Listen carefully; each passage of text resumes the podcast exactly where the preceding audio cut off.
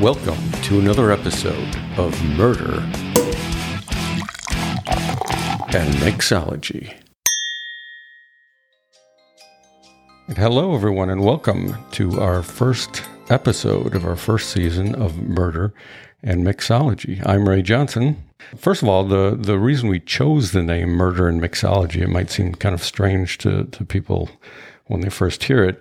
It's just that being a, a former detective, I do know that uh, there has been more than one case that has been solved or at least redirected uh, after a few after shift drinks. During those times when the egos are checked and you're just relaxing, that uh, that the cases tend to uh, kind of come together.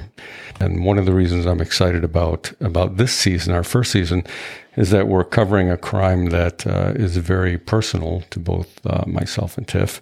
And uh, it's the murders of the Chicago's Grimes sisters. Both Ray and I are Chicago natives and grew up in areas not too far from where this murder happened. And um, so it's a really personal story, and it's also what brought Ray and I together as friends. Right, exactly. So, um, if you're from Chicago, the um, the murder of the Grimes sisters is something that everyone's familiar with. Um, uh, it's pretty much a legend within police departments, and and still- it's also one of the country's oldest cold cases to date. It's one of the most infamous, but also, you know, I think anyone who's a detective, especially in Chicago, has heard of the Grimes sisters because it remains unsolved.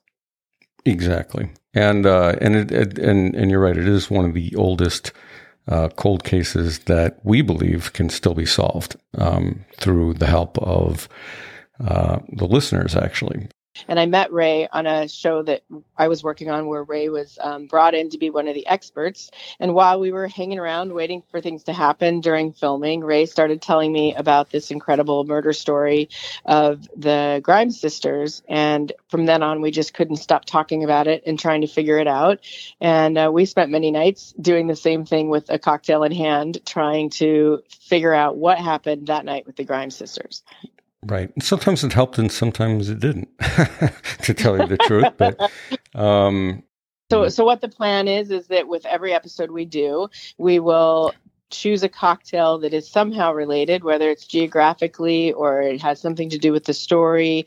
Um, we will find a cocktail that connects to that moment in time and weave it into not only our bellies but into the story that we're telling.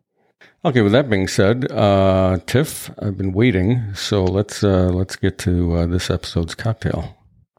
I'm going to tell you a little bit about why we chose tonight's cocktail.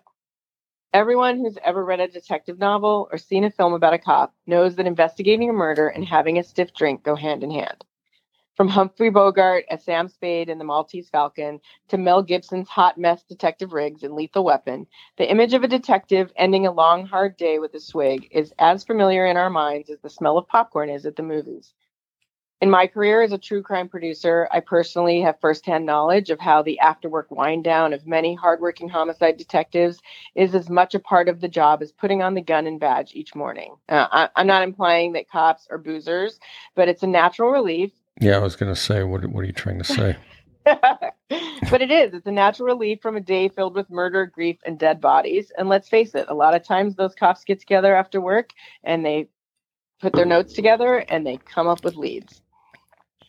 But as much of the character of these detectives, fictional or real, can be seen from their choice of cocktail. Nope, no frozen blue drink served with a tiny straw and a strawberry garnish here. Hard boiled detectives drink classic drinks strong ones, without a fuss. Most of the fictional cops we love drank them in a seedy, dark dive bar or an old school cocktail lounge found on the side of an old steakhouse. In real life, as Ray and I have both seen frequently, often the drink comes from the lower left desk drawer. So when Ray and I decided to do a podcast, we thought of the many, many nights that we had a few old fashions at my house because Ray is really good at making an old fashioned. Thank you. Thank you and and we spent hours deciphering a case or breaking down a timeline in hopes of solving a murder. I mean, after all, we would be in very good company doing so.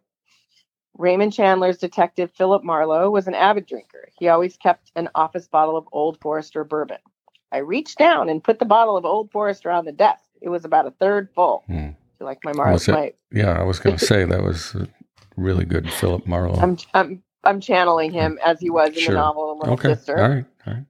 And of course, we have Bond, James Bond, with the slogan we never get tired of saying. Say it with me, right? Chicken, not, Not stirred. stirred. That was my And Sean Connery. Did you like my Sean Connery? Yeah, your Sean Connery is pretty All good, actually. It's actually Darrell Hammond, Sean Connery. But And in the Maltese Falcon, Dashiell Hammett's private detective Sam Spade, well, he was a whiskey guy. As long as there are crime writers or movies about murder, or real life murder for that matter, there will be detectives with a penchant for booze. Being a detective is a tough job. Sometimes you just need to go into a bar and say, Give me a bourbon, and leave the bottle. But honestly, I don't think there's any story in existence that will make you want a cocktail more than Dashiell Hammett's The Thin Man. This is one of Hammett's fantastic detective stories. It was written in the 1930s with all of the glamour of the post prohibition cocktail era. And it tells the story of Nick, a retired detective, and Nora, his wife. Together, they solve crimes and make drinks, kind of like we're doing tonight, Ray. hmm And this crime solving, fast talking duo were rarely without a glass in hand. Actually, literally every character in this book drinks constantly. From breakfast cocktails until 3 a.m. nightcaps, the characters are just mixing numerous unnamed cocktails and drinking them till all hours of the morning constantly. You'll love it. Um, so that brings us to tonight's murder and mixology cocktail. yes, that's what I've been waiting for. It's the Nick and Nora Martini. So I'm just going to tell you a little thing. This cocktail became so popular during the reign of the popularity of these films that there was actually a special glass that they drank out of, which had sort of never been seen before, somewhere between um, a champagne coupe glass and a regular martini glass. And it was just enough to hold a few sips of the perfect Nick and Nora martini. And it became really popular. Today, you can even go to any uh, store that sells dishware and ask them, and they'll probably be able to point you to the Nick and Nora martini glass. Hmm. So, you ready to make a martini? Yeah, but I'm cheating. I'm just using a regular martini glass. I, Well- I didn't know there was a Nick and Nora glass, so sorry. There is. Full and you can see a picture of it on our website, anyone who's listening. All right. Let's do Well- this thing. I'm drinking mine out of a, a pseudo Nick and Nora martini glass. It's a glass that I found at a vintage cocktail ware store here in the lower in the West Village of Manhattan, and it's an all metal um, small drinking glass so that it keeps the cocktail cold. Right. We should have mentioned that you're actually in New York right now, That's right. and I'm in we Chicago. are doing so- our first podcast from two of the greatest cities in the United in the world, basically Chicago and New York. right, with Chicago being the best, of course. Uh, well, New York has better pizza. Hmm. That- that's, okay, a, that's a whole other episode. that's that's a different podcast altogether. But we don't okay, have to. so we don't have to who fight. wants to know about the Nick and Nora Martini? So we will post the ingredients and name the cocktail in advance, and you'll be able to find it on the Murder and Mixology Facebook page or on our Instagram, uh, which at the end of this podcast will tell you where to find those. And um, that way you can have a drink with us and play along. The Nick and Nora Martini is similar to the traditional martini, which is gin, dry vermouth, and orange bitters. But this drink is modeled after what the characters drank in the book of the Thin Man, and it's a dry London gin, a very good French dry vermouth, and you top it off with an olive, specifically no pimentos for the garnish. Awesome. So it's one and a half ounces of dry London gin and a half ounce of dry vermouth that you're going to pour into All a shaker. I'm over I'm doing that. I'm doing that right now. So it's Okay. an ounce So and a half. full of ice, Okay, got it. one and a half ounces of dry London gin, All right, stand by. a half ounce of dry vermouth and shake it. Here's what's interesting. Uh, in the book, it talks about how there's a there's a very famous line. I actually think it's from the movie that Nick is instructing the bartender how to shake his drink, Mhm. and he says that you shake it to the beat of a good waltz. Which is so there what? you go, Which is what? One, two, three. One, two, All right, hold on. three. Hold on. One, two, three. One, two, three. One, two, three. A little off step, but okay. All right, it's a little off step. Um, I'm not Oh, much of a dancer. One noteworthy aside: uh, Nick and Nora shook their martinis just like James Bond. Oh, okay. All right. And then I've got the olives without the pimentos. I'm putting those in right now. pimentos. Right. I'm not sure. I'm not sure wait, why. Why did specifically they? Why did they Spanish leave that? olives. I, they are Spanish olives. Okay. They're not black Well, I mean, I imagine that a pimento might change the change the flavor of the vermouth because pimentos can Right. have like sort of a pickled flavor to them, I guess. Mm, I don't know. Well, I, I, I'm just following directions. So I took out the pimentos and they're in there now. So, Okay. Mine didn't come with pimentos, but mine have pits. well, that's, um, I'm not a martini guy, but uh, it's very tasty. I must say. Well, but you are a retired detective, so you are a stiff drink man, right? No, but uh, well, you know, full disclosure, I I have to say I'm I, I do like the foofy fuzzy tropical drinks too. Sorry, No. but yeah, I do. I do. I haven't well, told honestly, I haven't told a lot of people about that, but but and I'm not proud of it. But I think um, I've only ever seen you drink bourbon and old fashions and now this martini. So well, uh, you could fully expect that the first time I see you drinking a cocktail with a umbrella that I will make fun of you. well, so you know. and probably take a picture. So oh, definitely take a picture. Yes. So watch for it on the on the gram, you guys. all right. Well, that is the the first. Uh, cocktail of our first episode of our first season of Murder and Mixology. So now, on to the the more serious um, side of why we're here, and that is um, the murder of of um, the Chicago Grimes sisters. And um and without further ado, we'll we'll get into the uh, the background of the story.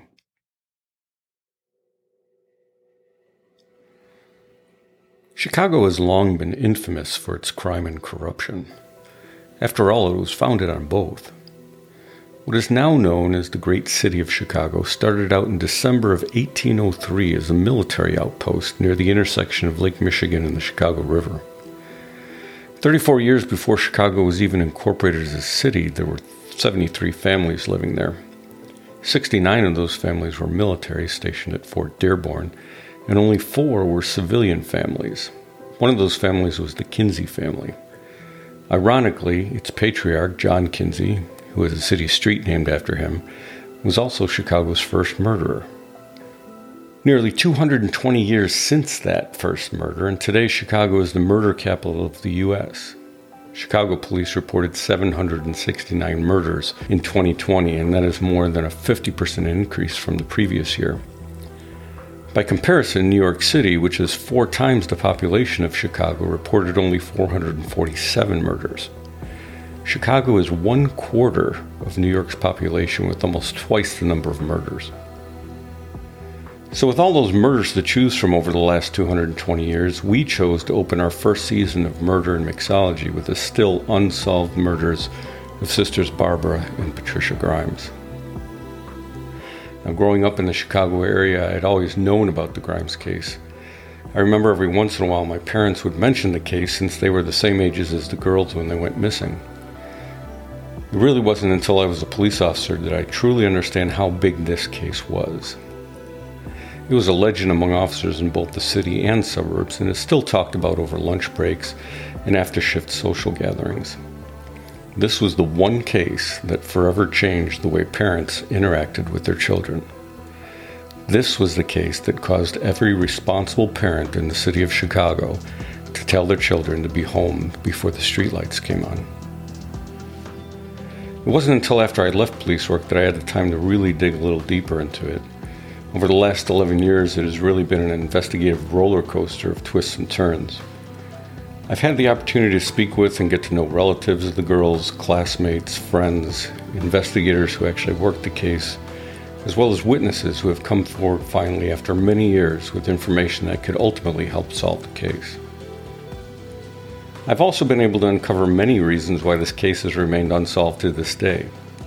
It started to become clear to me that there were forces at work behind the scenes that were working against the family and those seeking justice. This is what we will be discussing in future episodes, and by sharing this information with listeners, and listeners being actively engaged in the process, our ultimate goal is to bring closure to a family that still desperately needs it. In order to begin to understand the case, it's important to have some background, and we have to transport ourselves back to Chicago in 1956. Chicago has long been known as a city of neighborhoods. Each neighborhood has its own unique flavor and history, and at last count, Chicago has 178 of them. Our story centers around one neighborhood in particular, the neighborhood of McKinley Park. The McKinley Park neighborhood is in the geographic center of the city of Chicago, just southwest of the Chicago Loop. The McKinley Park of 1956 was solidly Irish American, solidly blue collar, and solidly Catholic.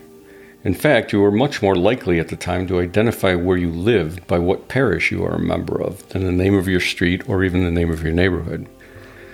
Everybody knew everybody on your city block, and as a kid, if you did something wrong, the news of your mischief would make it back to your parents faster than your little feet could get you home. The church was the cornerstone of everyday life. People tolerated the politics and feared but respected both the mob and the police but for different reasons. The Grimes family lived in a single family home at 3634 South Damon Avenue. Joe Grimes, a truck driver, and his wife Loretta had separated roughly eight years prior, and Loretta was left alone to raise four children on the first floor of the home. She also had two adult children. One, Leona Freck, a married mother of one boy, had died two years prior, and the other was 30 year old Shirley Wojcik. It's tough being a single parent, especially in an era when the vast majority of homes had two parents. Loretta Grimes was an adoring mother, but tough as nails and always worked multiple jobs in order to support her family, and at the time was working as a clerk for Parke-Davis Pharmaceuticals. All the kids pitched in to help around the home, and those old enough to work outside the home did.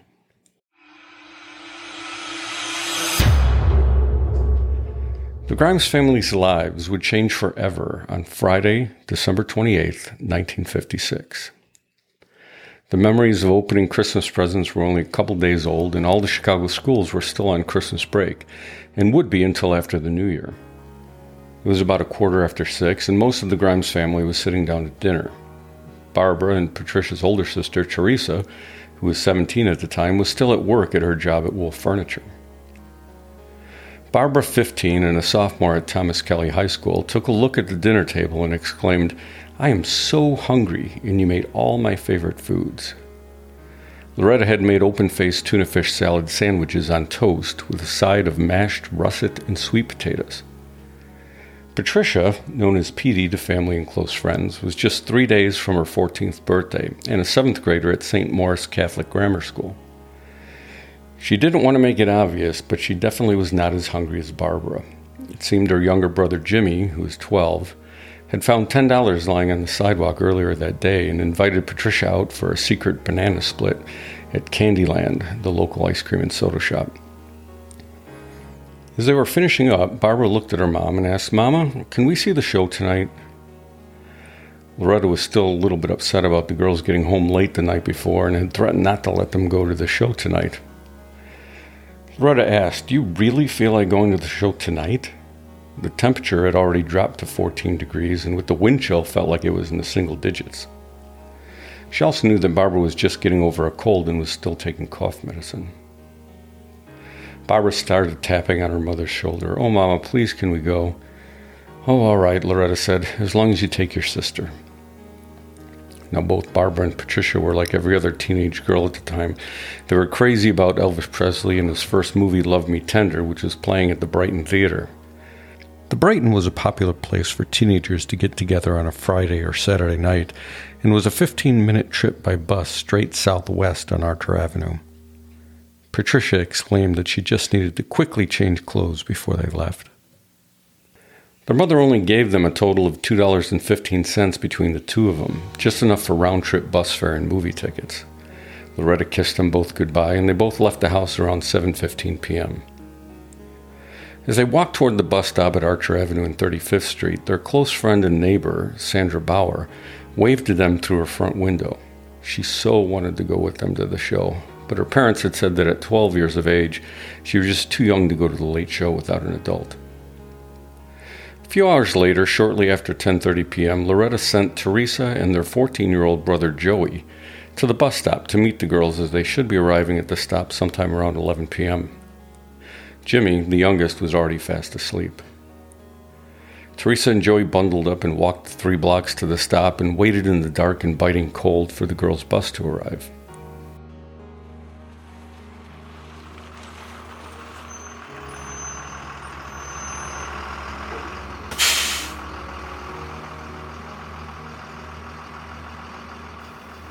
When the first bus arrived, several young girls got off the bus, probably coming back from the same show, but not Barbara and Patricia.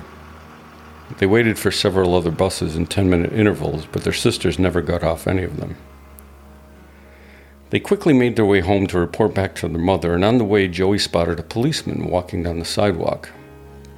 Joey ran up to him and nervously explained why they were concerned. The officer told him that his sisters were probably just out on a date and would eventually find their way home and that they should go home and wait for them. When Teresa and Joey came home alone, Loretta knew instinctively that something was wrong. Joey told her how he had talked to a policeman. Loretta immediately called on every friend and neighbor who knew the girls, and nobody had seen them. Shortly after 2 a.m., Loretta made the official police report concerning her missing girls.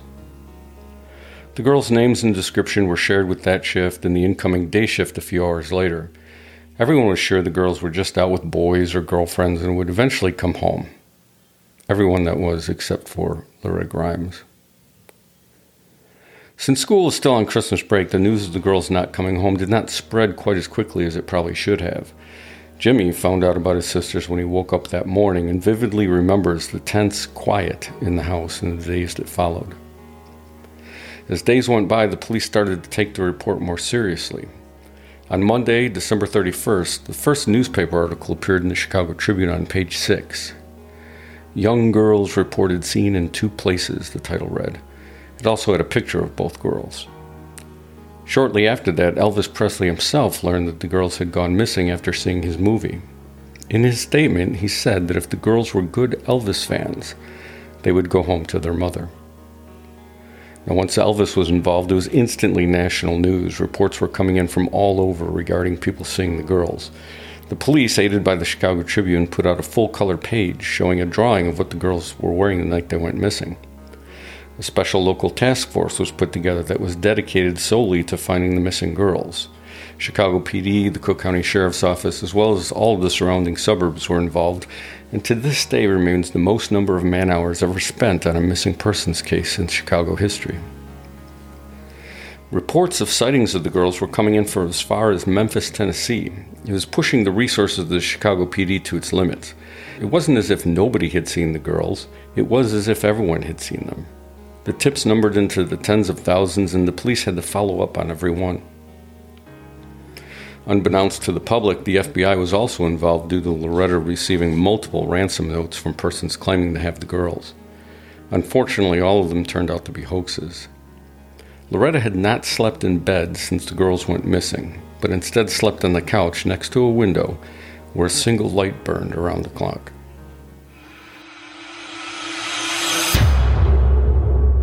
Then, on an unusually warm day, on Tuesday, January 22, 1957, almost a month after the girls had disappeared, a man named Leonard Prescott was driving eastbound on German Church Road from County Line Road. He was headed to the grocery store. He looked to his left and saw what he later described as two clothing store mannequins lying on the north side of the shoulder of German Church Road, only about 250 feet east of the DuPage County Cook County line. He then circled around back to his home at 87th Street and County Line Road in Hinsdale to pick up his wife, Marie, before he took a closer look. The Prescotts pulled up to the scene. As they walked closer, they both realized that these were the nude bodies of what appeared to be two young girls. They jumped back into the car and drove a short distance to the Willow Springs Police Department and at 1:35 p.m. reported what they had seen. A Willow Springs officer arrived and notified the Cook County Coroner's Office. Harry Glos, the chief investigator of the Cook County Coroner's Office, arrived and the Grimes family was notified. Barbara and Patricia's father showed up at the scene and immediately lost all strength in his legs. He broke down as he fell to the ground and had to be helped back up to his feet by nearby officers. He sobbed. I tried to tell the police that my girls did not run away, and they wouldn't listen to me. Mrs. Grimes heard the news as she was headed to church at St. Maurice. My poor babies. Why couldn't they have taken me and let my babies live? This was no longer a missing persons case. The nationwide hunt for the girls was over. The hunt for their killer, however, had just begun.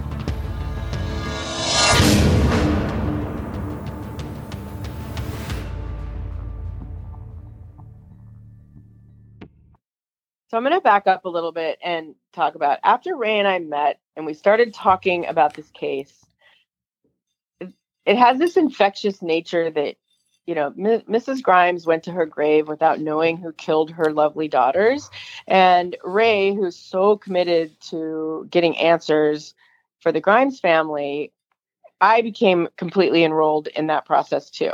And we realized very quickly that the way that this case was going to be solved is that there were a lot of people that lived there, that were friends with the Grimes sisters, that were in the neighborhood, and that the answers were there. The answers were there with those people, right, Ray? Mm-hmm. And and we decided, you know, I'm a filmmaker by nature. I'm a documentarian. So Ray and I scrambled and we figured out we just have to start filming. And we bought a couple of cameras and some lighting equipment and some sound equipment. And Ray got on the phone and started calling people. And we just decided we're going to go out and we're going to start filming this documentary. And we're going to keep going until Mr. Grimes has some answers. And I mean, it's hilarious, you guys. It was doing the work of a 10 person crew, just me and Ray, unloading the gear, setting up two or three lights. I'd be running around from one camera to another while Ray's entertaining the people we're talking to until we could finally sit down and just have these real authentic conversations with people that may know something about who killed Barbara and Patricia Grimes. Right, absolutely, absolutely, and it, and it it becomes very na- I mean, it seems very unnatural when you're when you're dragging equipment around and stuff like that. But um, you know, when we were were filming um, with one of the pallbearers and, and another friend of the girls over at the uh, McKinley Park American Legion. So we did meet a lot of people that night who who yeah knew exactly what we're i mean it was it was amazing it was like i mean know. it's sort of that kind of case that every time we would go and talk to somebody who lived in the neighborhood and knew the story and knew the Grimes sisters, there would be another piece of the puzzle. And then Ray and I would walk away and go, oh my gosh, she said this and that fits with that. And little by little, these pieces started to come together. And over the course of this season, you guys will not only learn intimate and never before never before heard details of the Grimes case, but you'll hear interviews and statements and pieces of the story that we've gathered along the way from people who have never ever spoken out about the Grimes murders before. Right.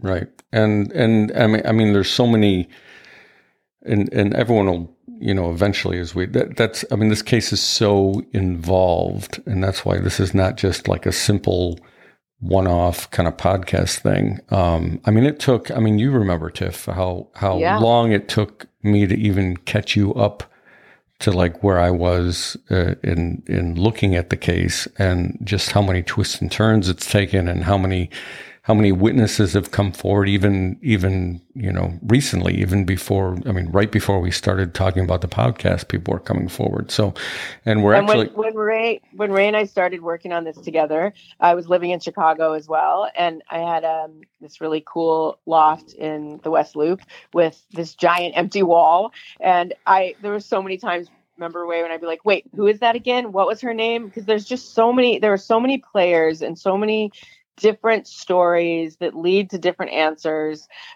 in this tale. And so we started building what I call um, our Carrie from Homeland wall.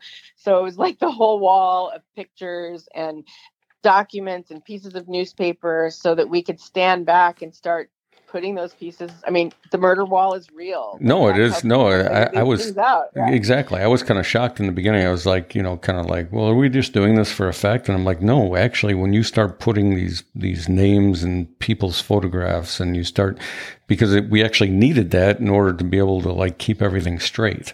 Yeah, and and, and, and we will post pictures of it. Um, I have pictures of it that we'll put on the Facebook page on Instagram so you guys can see. Um, I've since moved back to New York just for work, but the murder wall is here with me in a box. And someday Ray and I will have enough momentum that we'll be able to put it back up and follow all the leads that hopefully some people listening might be able to tip us off to. Right, absolutely. So, not, I mean, not necessarily the tease for future episodes, but, but again, this is not a one-off podcast. There's just too much. It's, it's, I mean, there there there could be a whole episode just on one particular person involved in the case. So Um, and, and, even if you don't, even if you didn't know about the Grimes sisters murder before, or if you did, um, this is one of those cases where you sort of have to play out the multiple roads that could be the that could lead to the possible answers because there are so many twists and turns and so many layers and so many red herrings and different people's opinions and point of view about what happened or who could have been a suspect and so many mistakes made in the investigation. Whether they were mistakes or cover-ups mm-hmm. we will soon find out. Yeah i was gonna um, i was gonna say were they mistakes really? Yeah, I mean, yeah. were they mistakes?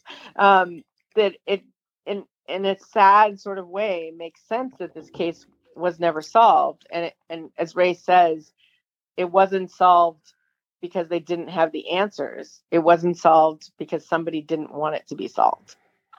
That is correct. And we will get into that. Um, yeah. Definitely. So when Ray and I decided that we were going to not only investigate this crime, but make a documentary while we were doing it, we figured that the best place to start would be with Jim Grimes, who is the surviving brother of Barbara and Patricia Grimes. Um, how old was Jim when this happened, Ray? Uh, he was 11, and uh, oh. he is very much um, a partner in this venture. So he is very much. Is, yes. And his wife, Linda, yes sorry, let me say that again, and his wife Linda. Um, so to say that we're doing it for them would sort of be an understatement. We're doing it for them. We're doing it to solve a mystery. We're doing it to hopefully be able to uncover something that can help the authorities put a name to the person who murdered Barbara and Patricia Grimes. But we, the first day of filming, we decided we the first day of filming, we had our cameras, and um, I had an old friend who's a cameraman who does a lot of crime and unscripted television show. And I had him fly from New York and come to Chicago to work with us because we wanted to make sure that everything was perfect when we were interviewing Jim Grimes. And we went to Jim and Linda's house and we spent some time talking to them and we set up lights and we got the cameras ready. And Ray and Jim engaged in a conversation um, where not only did we hear from Jim's point of view the entire story of his sisters, but intimate details about what happened the night they went missing and what he remembers. And and to meet somebody like Jim who at 11 years old had this very tragic thing happen within their family but it stayed with him to this day it's as real as yesterday and we you know we were again a small crew. I'm operating one of the cameras. Jay is on one of the other cameras, on the other camera, and we're just listening to these two people talk and listening to Jim's story. And it was sort of the moment that cemented all of us to committing to doing something and felt like this was supposed to happen. this is why I met Ray. This is why we're here is that we're going to do this story. And I didn't say any of that out loud. And we finished the interview, we said goodbye to Jim and Linda, we got in the car and this very seasoned sort of really very New York cameraman that we're working with sits back in the seat and goes, this is why we do what we do when we left that interview because it was just so profound to hear Jim Grimes tell his story and to talk about his sisters in the way that we were privileged to be able to cover that day. Right. And I'm actually getting emotional now. So, and you know how my, I mean, you you being a, a, a documentarian and director and producer, um, you know how we've had to cut cut out a lot of the stuff that I've done when I'd start to to break down and and you know when when yeah, Jay but crying is good. Crying no, is when when when yeah, but when Jay said that it was it was and and what and and I remember what Jim Grimes said, like one one thing that I you know because it was very raw, it was very real, and um, and I remember one you know one thing that really really stuck out to me when Jim was talking and and I think it was you that posed the question to him, and you said, "What you know, if if if someone is alive today that knows something mm-hmm. about the case or was involved in some way, um, what would you say to them?" And yeah. I, and I remember that was a question you asked, and and and forever I'll remember his answer, and and and maybe you know who knows on a future episode we might we might actually play. Um, we may do that, but you know, play obviously parts of that interview. Um, but he said that I hope if if someone out there knows something that they would come forward or spend eternity in hell. Yep. And that I mean that came that would I mean it was you could hear a pin drop. Totally. I remember that. It was the cameras were rolling and we were all standing there and it's sort of like after that what is there left to be said? Right. You know. So on that note, we know that there are listeners out there maybe you know somebody, maybe your mom knows somebody, maybe your uncle lived in the neighborhood. I mean, the whole point of all of this for us is is not is to not let the Grimes sisters murders go unanswered and to, that somebody out there knows something somebody out there has that one piece of the puzzle that's going to help have us gather enough evidence that this case can be solved. Right, and we're going to be putting a lot of information out there. So there's if yeah. if the one thing that I always hear from people, and and you can you can relate to this, Tiff, is that is that you always hear someone say, "Well, I don't know much about it." Yeah. You know, yeah. I, you know, you'd be asking, you know, well, you were around in the neighborhood and, and, and they'd be like, well, I don't really know a lot about it or whatever. Uh, right. But, but the minutest detail about a story that someone how many times has that happened to us where we heard one person say one piece of the puzzle and then we go talk to someone else and they think that it's an insignificant piece of information but as soon as they say it you and I are the, the wheels are clicking in our head that oh my gosh that's the same thing that the other guy said and that means this. And you know the car that they're mentioning is the same car that we heard from someone else. So right. like it's these little pieces of the puzzle. And I've worked on enough true crime shows and spent a lot of time with homicide detectives. I've done a lot of unsolved, unadjudicated murder cases where we're sort of following along with detectives real time. And it's those little things that they look for. It's the little statements that somebody thinks is a throwaway piece of information. They yep. might interview somebody for 30 minutes, and the last thing the person says is, Yeah, all I remember is that they were wearing a jean jacket. Bam. And that is the answer yep. that they needed because it corroborates something corroborate. That is the answer that they needed. I don't even know how to say the word. Corroborates. Cor- yeah. Yes. That is the one detail that they needed that corroborates something they heard from somebody else. So if you know anything, you've heard anything, maybe your mom used to tell some stories or your dad used to talk after he had a couple of Budweisers, but just tell us whatever it is that right. you think you might know. Right. And it's definitely, this is definitely not a tease, I, I swear, but there's just so much information. You cannot put it out in one episode. And that's why in the first episode, I just wanted, I just wanted to cover what happened that night. And there's so much to unpack even in, in that one night. But as we go along, uh, the listeners out there are going to hear stories from people. They're going to hear interviews. They're going to hear, they're going to hear information that I'm sure a lot of people have not heard yet. Um, so those little bits of information can also spark memories and say, well, wait a second, you know, that's not what I understood or, or that this is what I heard or, or my gosh, this is what I did hear. And that kind of, you know, cements something that, that right. I remember that I didn't really think was important at the time. Right. Um, or something that your, a relative said to you about it that you didn't think was important at the right, time. Right. And I just want to set up one thing. So, you know, Chicago is known for its corrupt politics. It's known for the mob. It's known for a lot of things that are underhanded and not always on the up and up. And I think that not that I'm relating any of those things, but at the time that this happened, there seems to be a running theme that we've heard that a lot of people were scared to talk and scared to come out with what they knew about Absolutely.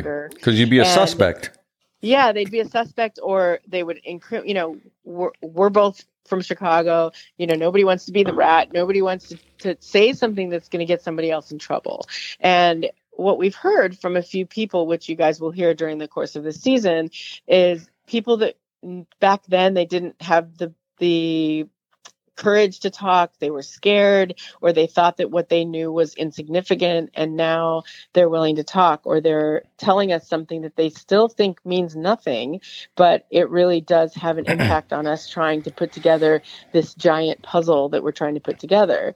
So, but it's really interesting that back in the day, they might have been threatened. They might have had a reason that they shouldn't talk. They might have thought talking was going to get them in trouble. And now, you know, people have aged, they've had their lives, they're looking towards making peace with things, and they are willing to talk to us and tell us things that hopefully will um, help us get closure for Jim and Teresa Grimes. Absolutely. So during the course of listening to this podcast over the season, we're fortunate enough to be able to reveal to you and tell you about things that we've learned about the case that have probably never been exposed before. Right, exactly.